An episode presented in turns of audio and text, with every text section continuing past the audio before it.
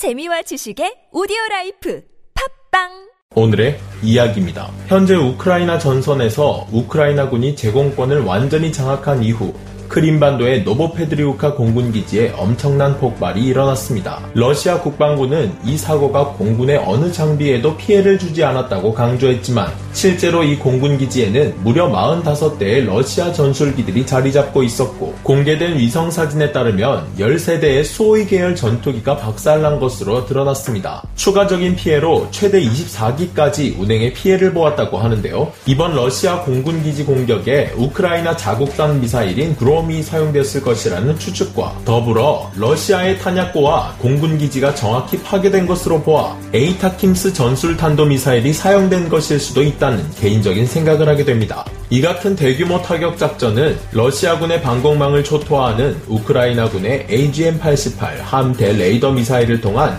SEAD 작전 덕분에 더욱 대규모로 수행할 수 있은 것으로 보이는데요. 이러한 대규모 폭발로 인해 전쟁이 남일이라고만 생각하던 크림반도에 거주하는 러시아인들이 완전히 패닉에 빠졌습니다. 안전지대로만 생각하고 있던 크림반도가 최근 연이어 공격당하면서 러시아인들이 크림반도를 탈출하기 위해 분주한 움직임을 보이고 있는데요. 케르치 대교가 거의 마비된 수준으로 귀성길 전쟁과 같은 모습이 포착되고 있습니다. 여러 OSINT 소식통들의 정보에 의하면 지난 7월 31일 세바스토폴 해군기지 흑해함대 사령부가 공격받은 지 약 일주일이 지나고 다시 한번 노보페드리우카 공군기지가 공격받아 신변의 위협을 느낀 크림반도 일대의 러시아인들이 피난길에 올랐다고 전했습니다. 이번 노보페드리우카 공군기지 피격과 함께 인근 해수욕장 및 민간 거주 지역에도 대규모 연쇄 폭발이 관측돼 주민들의 공포가 극심해진 것으로 보이는데요. 세르게이 악쇼노프 크림공화국 총리는 긴급 성명을 내고 러시아 연방관계 당국이 출동해 화재를 진압한 뒤 인근 주민들을 대피시키고 있으며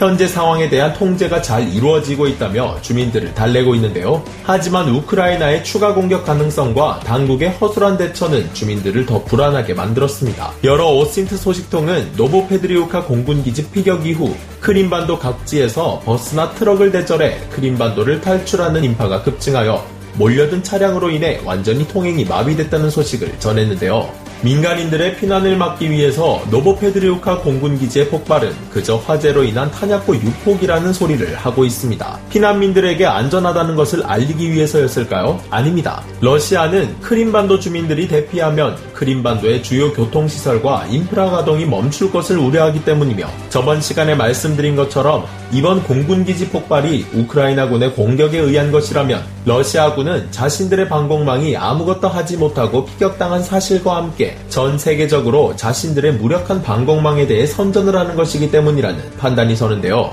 그래서일까요? 러시아 국방부에서는 세계 최강의 야전 방공 시스템이라는 판치르 S2를 헤르손 전선에 배치하여 우크라이나의 바이락타르 TB2 드론을 파괴하고 있다는 소식을 전하며 자신들의 방공 시스템에 대한 자신감을 드러내고 있습니다. 러시아 국방부는 홍보 영상에서 판치르 S2의 가동 동영상을 공개하면서 우크라이나의 드론을 파괴한 잔해를 공개했는데요. 나토 코드 SA-22 그레이하운드, 판치르 S1 방공 시스템은 2000년 5월 UAE에서 개발 및 구입해 투자 개발되어 UHF 밴드의 1RS1 1E 회전식 PESA 레이더를 사용하고 최대 20개의 목표물을 추적하여 무선 지령으로 최대 4개의 목표물과 교전하는 하이브리드 방공 시스템입니다. 사거리 20km 안에 들어오는 각종 미사일 및 폭탄을 비롯한 정밀 유도 무기, 전투기들을 요격할 수 있는 것으로 알려져 있는데요. 5km 거리에서 기관포로 추가 요격 임무가 가능해 사실상 5개의 목표물과 교전할 수 있습니다. 하지만